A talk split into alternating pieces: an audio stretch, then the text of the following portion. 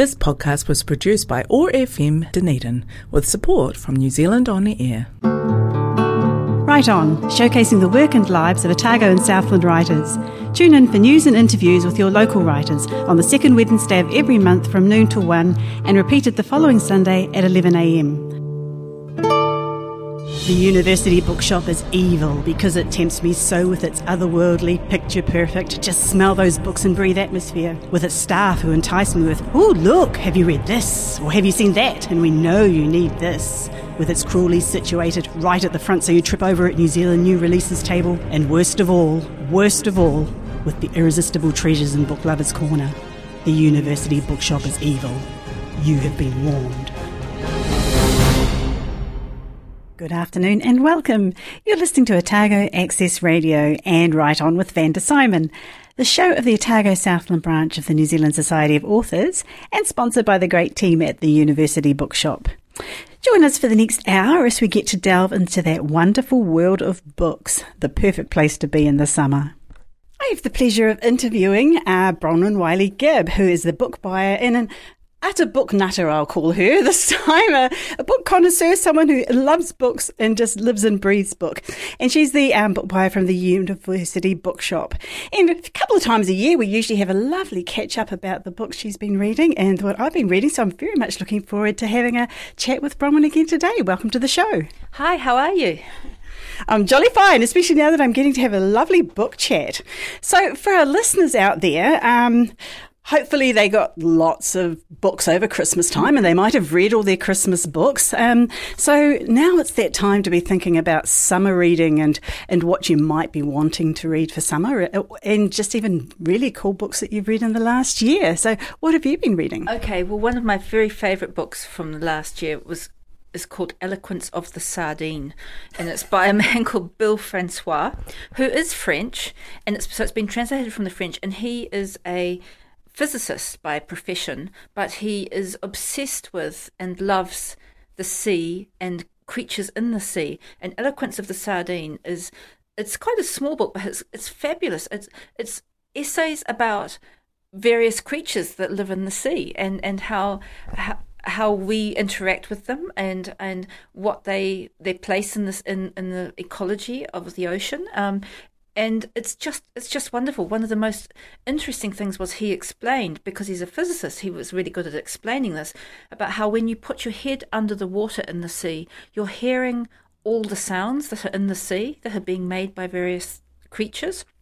And one of the things he talks about is there's a there's a a, a space in the sea between um, the, the water that sunlight reaches through and then when the water that hits the water that sunlight no longer c- goes through, it no longer reaches down to that depth.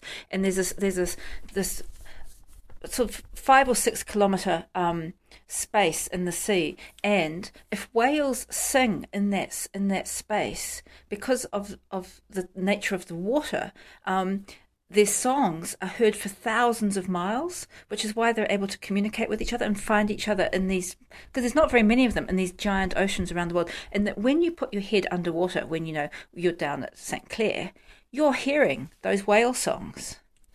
That's amazing. And I mean, I, I, love me an essay for a start, but yes. you know, something that's very much you know, about the water. That sounds amazing. And he sounds like he's a bit of a storyteller as well as a, a physicist. Yes, you know, fascinating and interesting. And it's like memoir. He he talks about why he loves the sea so much and what got him so interested in the sea.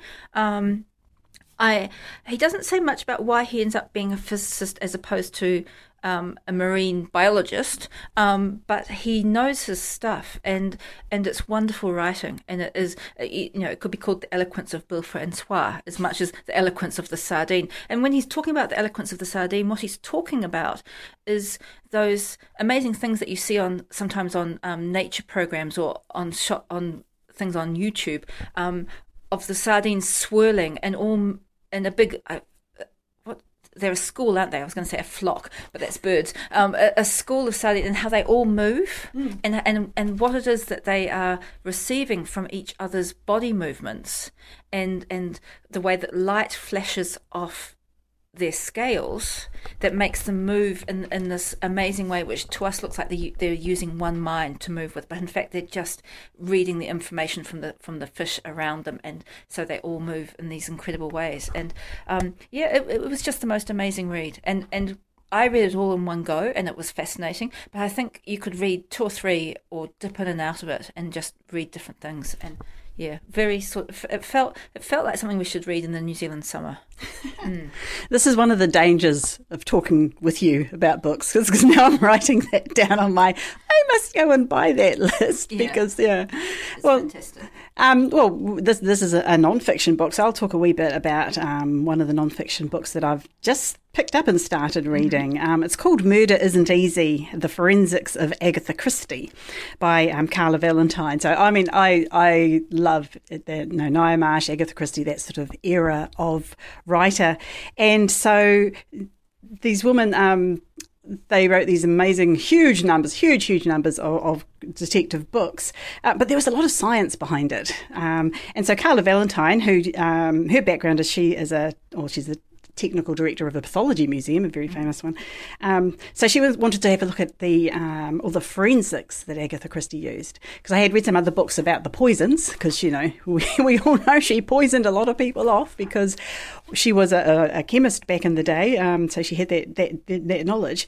But this book is you know looking at, at the much broader, um, and she was a bit of a trailblazer too. I learnt very early on in the piece that she's the first person credited to use the phrase "the scene of the crime."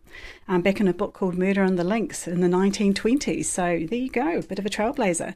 But yes, it's a really, really interesting so far, and I can't wait to get further into it. That, that sounds really, yeah, I, I like those, those golden age crime queens as well.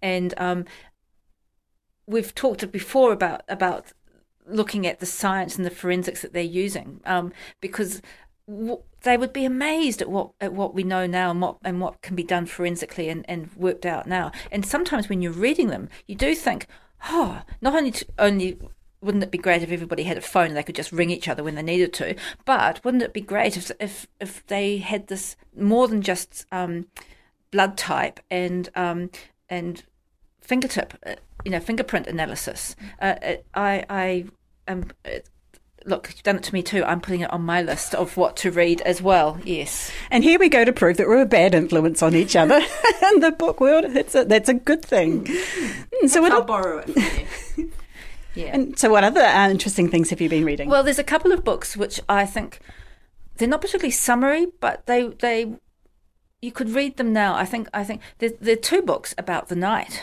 and they they play off each other because they're about they're sort of about opposite things. One is called The Dark, and it's it's a crime. It's crime, and it's a it's a crime novel by um, Haughton, um, and it's about a crime that takes place on a um, research station in Antarctica. And um, a doctor is flown in to replace a doctor who has died. She's flown in on the last flight to come in in the summertime, um, with the light being available, and she flies in, and a week later, darkness descends and the long Antarctic winter starts. And she's in this place with several people who are quite unusual and and she's not at all sure about them. And she's very aware that um, technology is what was keeping them alive because, you know, outside is just snow and ice and darkness. And um, then she starts to realize that there are things going on within the research station and that bad things are going to happen. And um, yeah, it, it, it's it's really good, and it, it, creeped me out enough that I actually wanted to read it during the day. I, I, so so I think I think a warm summer's day reading about Antarctica um, would be and and nefarious goings on would be fantastic. And the other one is called After Dark. Walking into the Nights of Aotearoa, and, and that's by Annette Lees, and that is about nighttime in New Zealand, basically, and and the animals um, and the um, plants and that that live and, and have, have their lives very much in the in the nighttime as opposed to the daytime. Um, so there's a bit of um, natural history going on. Um, there's a bit of um, memoir going on, and it talks about her own going out walking at night, and and she's done that several times, and she's often done some tramps at night. She talks to people who go skiing at night, which I think sounds really scary. It sounds mad. Yeah, yeah, just just incredible stuff. Um, because it's never it's never solid dark. There's starshine and moonshine, and people have they've got and she's got a headlamp that she wears as well. And it's just it's just wonderful. Like she talks about she goes with her son and they they're in i think they're in whangarei and they they go out they start walking at 11.30 at night and they walk through till about 6 o'clock in the morning and they have a picnic in the dark at, and, and everything seems more special and more interesting. And she goes on a, uh, she goes into the bush with people and they're counting bats. They're doing a bat census. Um, and it's it's just amazing. And that one i would recommend reading at night and perhaps even sitting outside with your own headlamp on and and just enjoying being outside and, and how that feels. And, and especially down here in, in the deep south it's best to do that night sitting or night walking perhaps in the summer rather than um, even though we have short nights. And she's really interesting about how various peoples have used the stars to navigate to get to New Zealand. Um, and about how night falls across New Zealand because twilight is actually split into three types of twilight, which I didn't know, and it's to do with the degrees that the sun has gone down behind the um, behind the horizon, and there's also they call that time in the the reverse process in the morning is also called twilight. So you have civil twilight, astronomical twilight, and navigational twilight. Civil, so it's well behaved twilight. Well, exactly. Yes, very polite. And and when when when twilight when sunset happens in New Zealand, it, hit, it hits Gisborne, um, coming over that, that curve, hits hits, hits Gisborne. Seventeen minutes later, it hits um, New Plymouth, and that's the widest point across New Zealand. And it only takes 17 minutes for that, because we're so long and thin, mm. for that to happen. And so we all experience, the country sort of experiences it all at once, which is an interesting process. Yeah. Well, it's very funny that you talked about the first book, The Dark, because after you told me a bit about that book in the university bookshop, I went and brought it. Oh, good. Bad influence and all. I haven't I haven't read it yet, but I'm very much looking forward to it. And the second one, The Dark in New Zealand, it sounds like you know torch under under the blankets too. Yeah. That could be good because I don't know about going outside. Well, I know. She makes it sound really interesting, and, and just being out there and being in the quiet of it. Mm. Yeah, yeah, no, I I, I, th- I thought it was really interesting that. Yeah. Well, one of the books I'm looking forward to reading that I um, may have gifted to one of my children so that I could read it after them is one called um, The Apollo Murders by Chris Hadfield. And he is the Canadian astronaut that we all probably fondly remember playing guitar and, and singing David Bowie songs from space um, to, to, everyone. So he has written this um, crime fiction novel, essentially, oh. um, set in space uh, and and around a top secret mission to the moon back in the 1973 in the Cold War. So I'm looking forward to reading that because you know if anyone would know the details and the difficulties of doing things in space, mm. it, it would be that man. Yeah, and and it's a bit like the Antarctic one because the, the, queens of crime always wrote these right about um, those closed room locked room mysteries and then antarctica is kind of like a, a, locked continent mystery. But crime taking place on the space station that's that's a whole that's a whole other that's a whole other form of isolation really. Yeah and i think after the year that we've had all the years that we've had we're all kind of interested in isolation and how we behave mm. around us and things. Yeah yeah interesting stuff Yes. So, what else have you um, been intrigued with or like the look of coming up? Um, there's a new um, Margaret Atwood coming up, essays. Ooh. Yeah, so so that that that will be around sort of January February, I think. I think that's when it's due, and um, I I'm really interested in that because she is so interesting. She's so on point about a number of things and able to dissect things really clearly and let, let you know exactly what's going on. Um, and I also am interested in a um, book that's coming out, um, The Lobster's Tale, the um, the Chris Price book, because I think it would work in with my investigation of things oceanish and Yeah, I, I, which is not not something I thought I was interested in, but it tur- turns out I am. That's a that's a very between the sardines and the and the lobsters' tails. Yes. That's a that's a very summery theme. Yeah, yeah. Well, you know, um, uh, I feel like reading it down in a, on a rocky shore somewhere uh, with the suggestion that they could come in. Um, With your feet in a little tidal pool. Yeah, exactly. And and the one that I have um, on my pile to read is is the uh, Cloud Cuckoo Land by Anthony Doerr, which is um, fantastic. It looks fantastic, and I believe it's set in three different times. It's set in during the um, the run up to the first successful siege of Constantinople in the 15th century, and then it's set in present day Idaho, and then it's set in a couple of hundred years, I think, in a um, a space ship going to a a new planet uh, uh, that where humans can survive. That's quite an interesting premise. Yeah, and and uh, I was talking to somebody else who had read it, and they said that the the the you don't know when you turn when you turn the page and you start a new chapter. You don't know which which bit of the story you're in, and he and he works that really well. That and and it's all about storytelling because what's common through all these is that he's he's invented. Uh, the author, has invented a lost book um, that is known about from other books, and and parts of it are known about.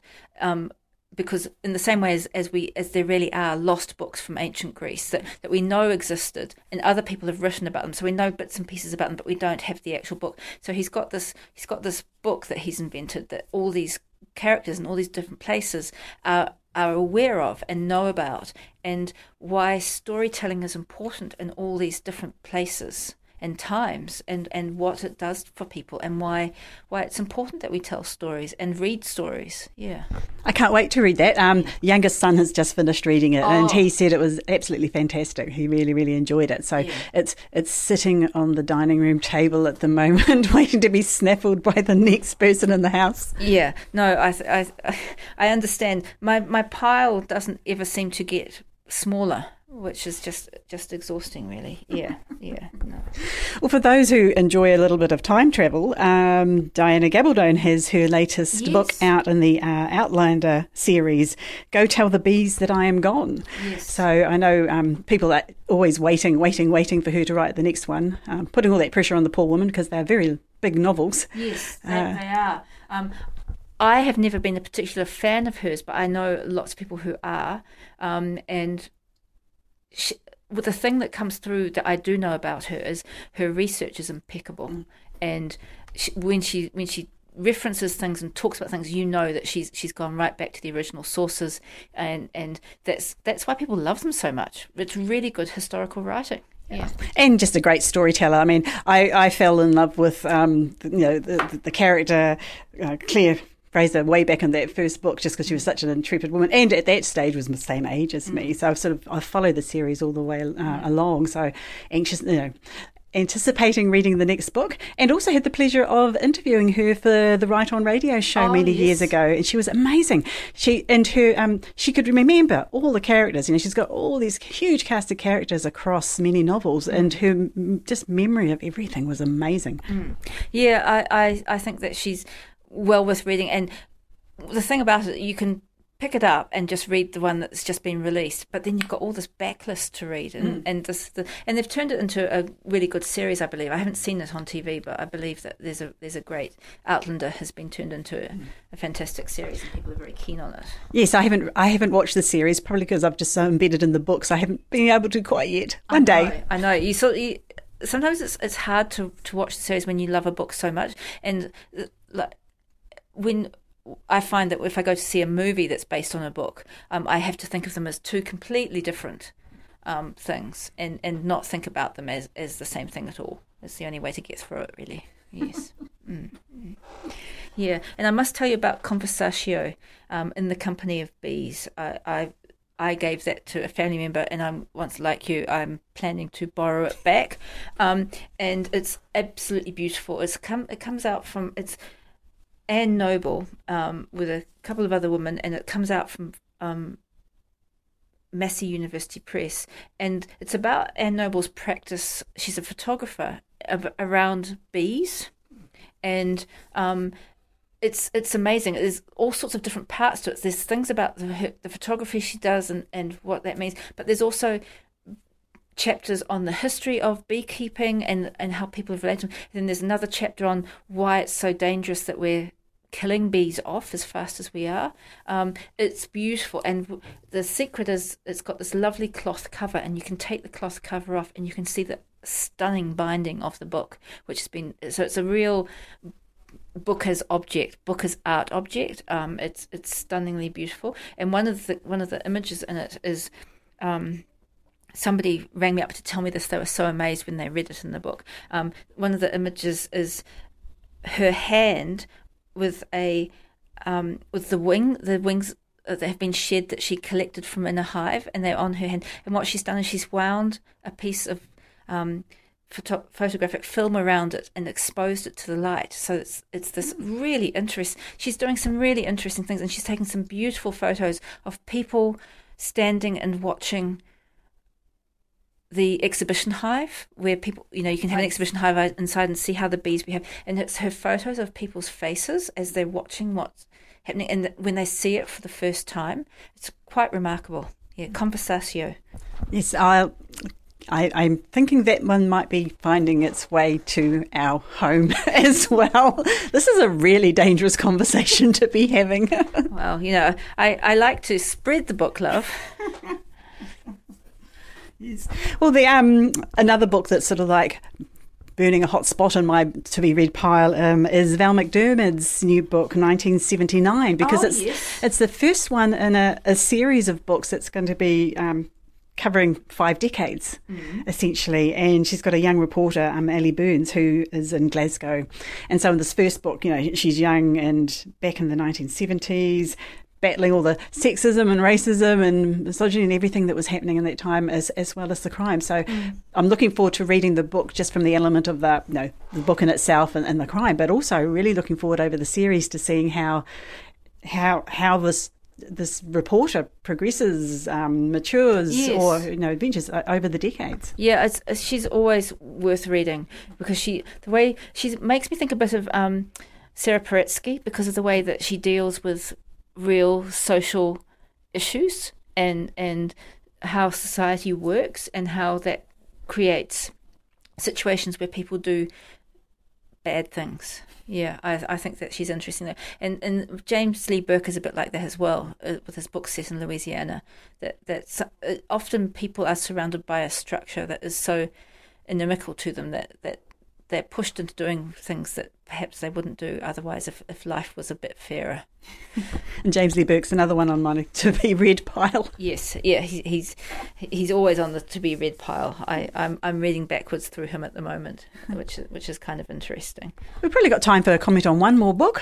Um, all right, I am really wanting to cook some things out of Nigel Slater's new book, The Cook's Book, um, which I really like his cooking, and this is a collection. I feel I don't know whether he. It feels sort of like he may well do another cookbook, but it feels like this is his his collection of the 200 best recipes that he has done over all his career, and and he's just so good about writing about and the introductions to, to the recipes and that sort of thing. Um, I've been reading through it like a like it was a novel, and yeah, I, I've I've want to do some cooking in these long summer evenings and have people around and, and enjoy enjoy it. That that's I think that would be interesting. There's some remarkable cookbooks out this this for Christmas, and so yeah, this was one that I decided I would treat myself to.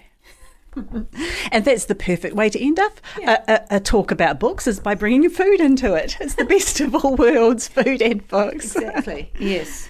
Well, thank you so much, Bronwyn, for coming on the show again and talking books. Like I said, we can happily talk books for hours, and I suspect that this is going to be a slightly expensive talk for me because I think I'm going to be having to go and purchase one or two of those.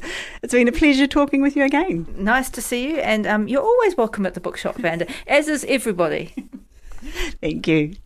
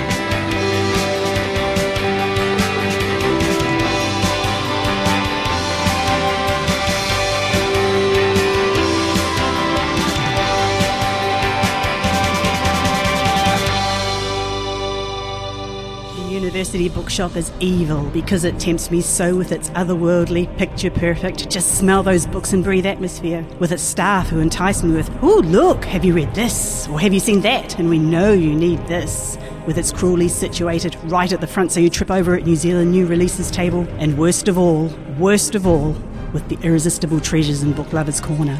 The university bookshop is evil. You have been warned.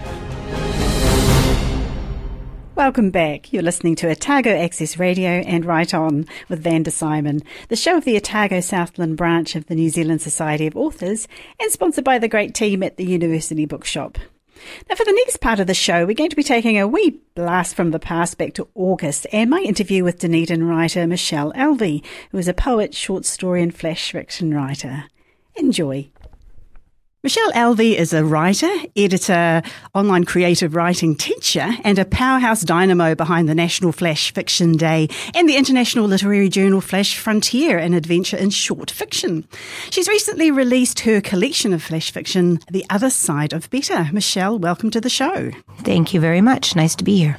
Now, I thought we'd actually start off because you know I've mentioned this word flash fiction, which is a form of short fiction. So, just wondering if first off you could explain to our listeners, you know the differences between short stories, flash fiction, and even microfiction. Mm, yes. Um, well, the first starting point is about the length and the kind of story you're telling in a very small space.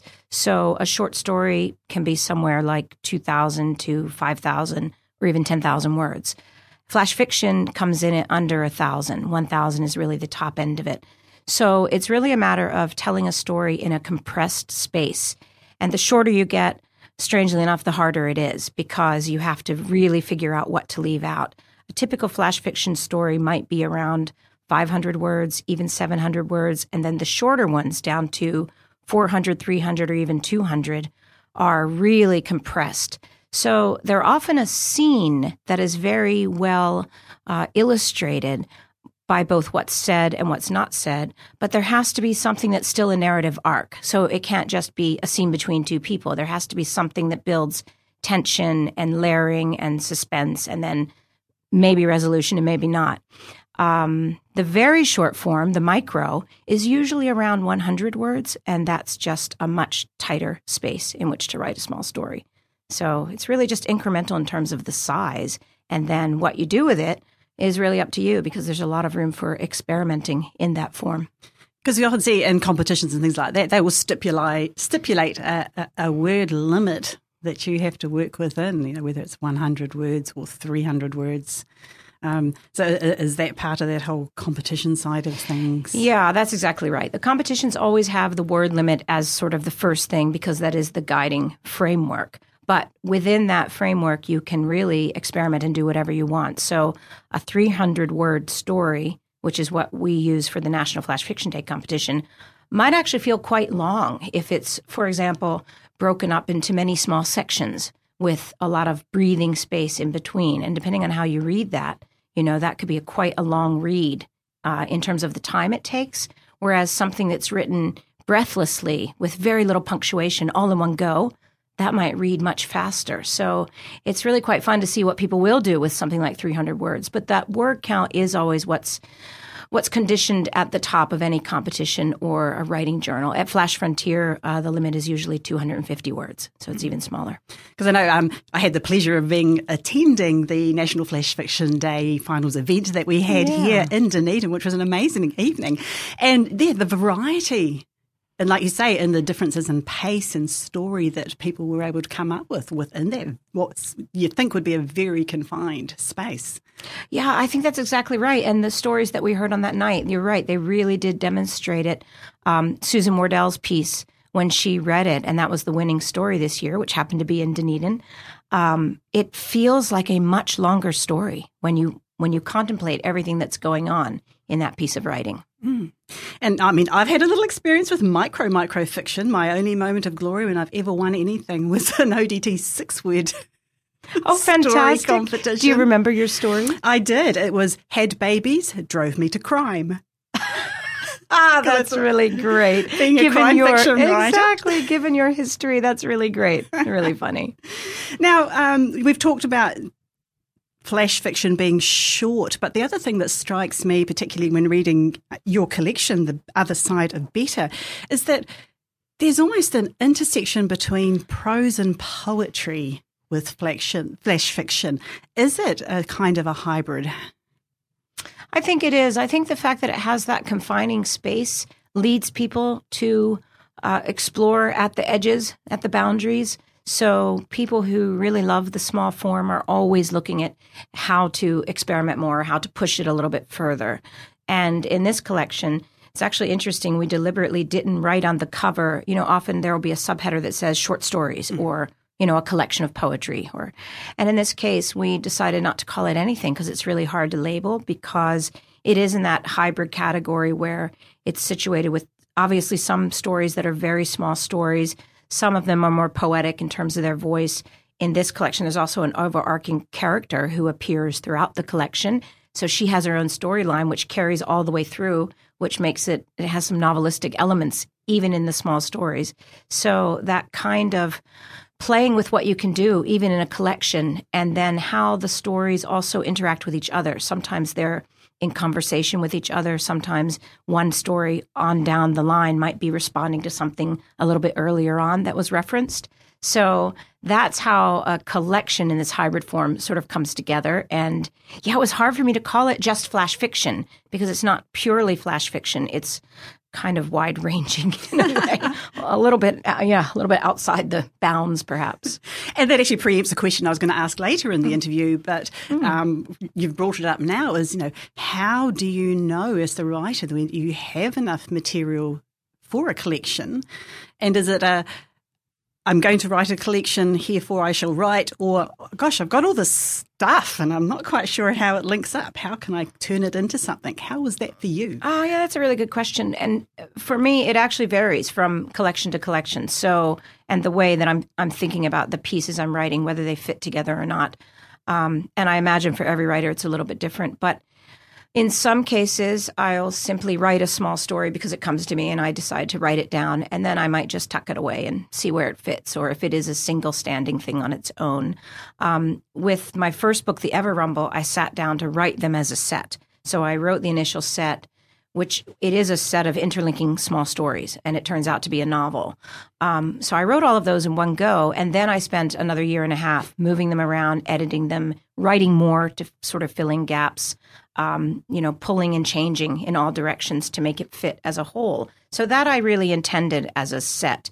This book, I had written a lot of flash fictions and a lot of different kind of prose poetry pieces, some of which were published and some of which I hadn't ever done anything with.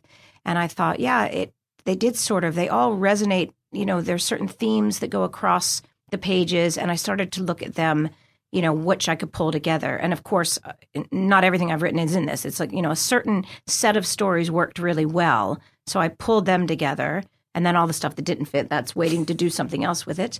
But um, yeah, and then I had that that crazy character, the fuddy duddy editor, who came to life over 10 years ago now. And she's always been sort of sitting with me in the back of my mind.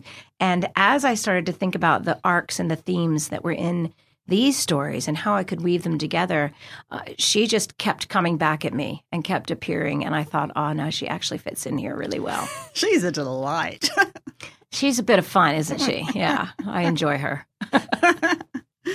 and an interesting thing with this collection um, as you mentioned, you know, some was like flash fiction, some was more like poetry for you, was um, in the places where actually physically on the page you use the form of the words and white space, as mm. it were. Is that something that you take into consideration when you are writing a story, or does it just happen? How's that process work?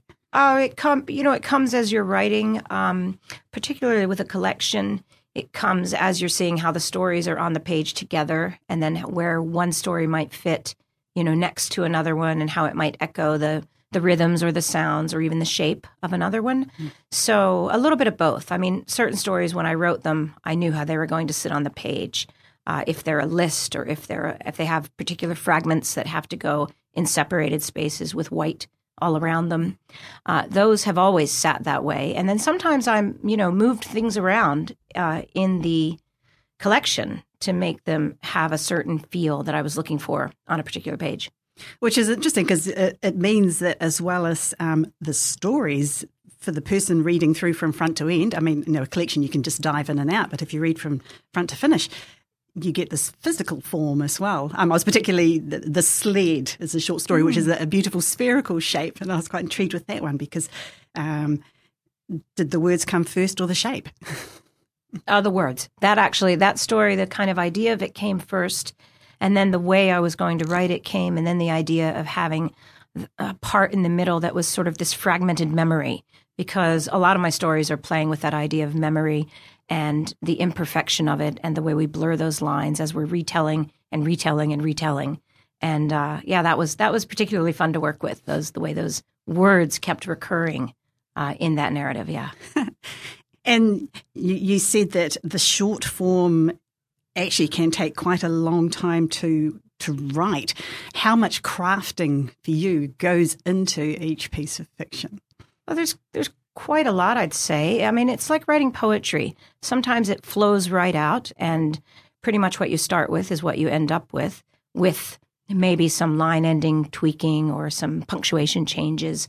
Um, so that's quite often the case, but I think the because I'm an editor anyway, I tend to have that editing eye, and and what I really like, even in my own work, is walking away from a piece and letting it sit. Sometimes for a very long time, because when you come back back to it, you inevitably find something that you didn't see the first time, even if you wrote it. So I tend to do that with other things I'm reading, other you know clients' work, or if I'm if I'm editing a manuscript, or uh, when I'm teaching, I like to sort of read something, walk away, and come back to it. And I do that with my own work quite a bit too, which means I really do think taking your time is helpful. And you don't think you sometimes run risk of overthinking everything? No, I. that's funny. No, I, I, I don't think I overthink. Um, no, that time is just sort of a way to let it simmer a bit. Um, you definitely don't want to over edit something. It's a really good question because giving it time doesn't mean editing every time you come back to it you edit and edit and edit it doesn't mean you always are changing something it means you're just letting the voice or the language or um, the rhythm kind of come up to the surface every time you're reading it with a different feeling or a different eye. But yeah, that is a really good question because I think you can work so hard at something and be sort of, um, you know, fixated on the kind of mechanics of it that you then you might lose the gentle poetry of it. Yeah. Yeah. Lose the feels. yeah, exactly right. and there is quite a bit of um, no, technical requirements for a short fiction form, you know, what would your fuddy duddy editor describe as, as you know, what, and, or you as a judge of flash mm. fiction be looking for technically in a piece? Oh, yeah, I was just asked that recently because I'm judging a couple competitions coming up, actually. Um, I think the thing that I really love is when the very first thing that strikes you is the creativity on the page. You know, the idea that the mind and sort of the heart are both really at work in a piece of writing. Um, and that is evident. If you find a piece that is, for example, coming back to your earlier question, if it's over edited, if it's over structured, if it's sort of overly ponderous in the methodology, that becomes really clear. So something that has a kind of a sense of freedom on the page and that creative spirit that is sort of drifting throughout, I, I think that's really exciting to see certainly something that is experimental and trying something new. You know, if there are flaws with commas, that doesn't really matter, even though I, of course, I love grammar and punctuation and all that. But those kinds of things matter far less in a competition than, you know, what's really at the heart of the piece and how much the writer is pushing to explore. Because, I mean, that's what this form is all about. The hybrid small fiction form is all about seeing what you can do with it, what's coming next. And is that what drew you? Because you write a lot of flash mm. fiction yourself. You know, what drew you to this particular form of writing and creative expression? Yeah, definitely. The idea of the creativity that I can apply on just one page of writing is really exciting. Um, but I also really started writing it in earnest when I spent a year thinking that what I wanted to do was set a goal for myself where I would write a story a week for one year, which I did. And that was really fun because what I found was to write a story a week, I, I had to have that kind of focus. So that compressed story really appealed. I mean, I, I didn't need to write 10,000 words a, a, week, but what I needed to write was something that was fully realized. So I ended up writing flash fictions for a year. And then I uh, launched a site with a friend of mine, a high school friend who's also a writing instructor, in fact. And that ended up being this huge online flash fiction community um, where people wrote a story a week for a year, and it was a whole community of writers. So that was a lot of fun, and it it, it involved both the creative inspiration, but also that discipline, that mm-hmm. discipline of writing every week and keeping a focus and keep coming back to things you've learned in previous weeks, applying them, reworking them, all of that. So which I think is really fun. Keeping that momentum, isn't yeah. it? Yeah, absolutely. Yeah. And which segues quite nicely to, and you teach now mm. um, in creative writing online. And mm. I, I think recall reading on your website that you know one of the things is just this idea of 250 words a week and yeah. just keeping that going. You know, um, tell us a bit more about your your teaching. Yeah, and actually, it, it's really fun because it came out of that original project from ten years back, and uh, I've been wanting to do it for a while, but I was traveling a lot, so I really need to be in a place where I can be connected all the time, where I can be reading and talking to students. So I set up that course. Uh, when I arrived in Dunedin and when I settled here. And um, it's a course where the students write every week and the idea and then they get feedback from me every week. And it's pretty relentless. And some of the students in there they've actually made the analogy it's a little bit like going to the gym and exercising because you're constantly exercising and you feel like sometimes you don't want to do it but when you get through it you feel really good about what you did because it's inspiring. And one story begets another begets another. And you know it's a kind of a cycle that you get into. Mm. And it helps build ideas, it helps build structure, it helps build the discipline. I mean, the writing muscle can be trained and can be worked on. And I really like it that one of my students came up with that idea because I think it really fits. And and because it's a class and we meet in Zoom because we started in 2020. As soon as I started the class in January, soon after that we went into lockdown, so it became an online Zoom session kind of a class. And um, it's kept going because uh, it's really nice for people to meet in that regular way as a group and they share work with each other. And uh, we're constantly looking at you know what you can do in 250 words in a week. And not everybody in there is writing flash fiction. That's also interesting. Mm-hmm. some are writing poetry some are writing novels or memoir but they bring every week just a small segment that we really dig into and analyze. So you're kind of like their personal trainer. Yeah, I guess it's so. like having a personal trainer, accountability. oh, you're actually right. I never thought of that. Yeah, maybe we all need one. I don't know. But... Speaking of, you know, using that, keeping using that metaphor with muscle yeah. building. yeah, no, you're absolutely. I didn't think of it that way, but you're right. There's something to it. Just that kind of encouragement and. Uh, it's funny also too because just recently I was talking to someone about the fuddy duddy editor, and I think she's a little bit like that too. She's the person that you know you hear inside your head who sometimes is really discouraging. She's the one who's going to call you on your nonsense. She's going to say, that doesn't work at all. Don't even go there. Don't even try that. And that's that side, that voice inside that sometimes holds us back, but also has some reasonable reasons to doubt what you're doing. Uh, but she's also the one who encourages you. You know, she's the one who says, yeah, push it harder, go further, and see what you can do. and so she's that voice that kind of, I think, talks to me, but also maybe talks to everybody. Everybody has that voice. Yes. Or different voices. Yes. Multiple voices. Depending on the frame of mind yeah, at the time. Yeah, yeah. now, she is this beautiful theme that threads its way through it, but has an entire chapter devoted to herself in the middle, which is great. Um, but in the other side of better, you do explore um, a lot of ground. You know, is this one of the advantages of short fiction, um, or is it a, a curse in a way as well? Because you know, what do you choose from when you've got so many ideas? Yeah, I think you have to. Cho- I mean, you can tell. You can tell when somebody has just pulled together uh, a lot of pieces that don't necessarily fit. Um, but if you're trying to choose them according to themes and story arcs and connections and that sort of thing, then you can start to see, even in your own writing, what kind, what kinds of things fit together. Um, that's one of the things I really like with anthology editing, or when I work as an editor on someone else's collections, because a lot of that conversation is around what fits, what doesn't fit. And sometimes we'll look at, let's say, a poetry collection. You know, you'll look at the pieces that actually all stream together. Sometimes you'll rearrange them and you'll realize that this set that's later actually could come earlier and establish a different kind of a voice or approach or rhythm.